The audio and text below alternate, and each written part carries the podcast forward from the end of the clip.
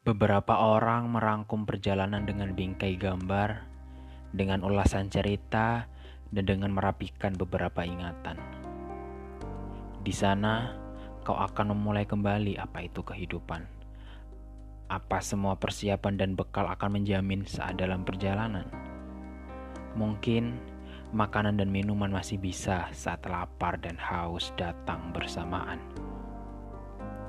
Akan tetapi, Bagaimana dengan kekecewaan? Apa persiapan menuju kekecewaan? Inilah puisi singkat dengan judul Persiapan Menuju Kekecewaan.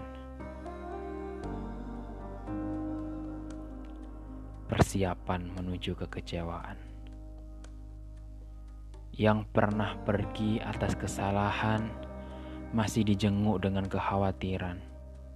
Aku sekarang membayangkan Bagaimana dengan yang diharapkan? Apa yang akan disiapkan? Apa yang selama ini menjadi tabungan atau sebuah kejutan? Masih jelas kilau mata bercerita harapan, keringat bau kecemasan, langkah penuh keyakinan, senyum yang tenggelam di pelataran.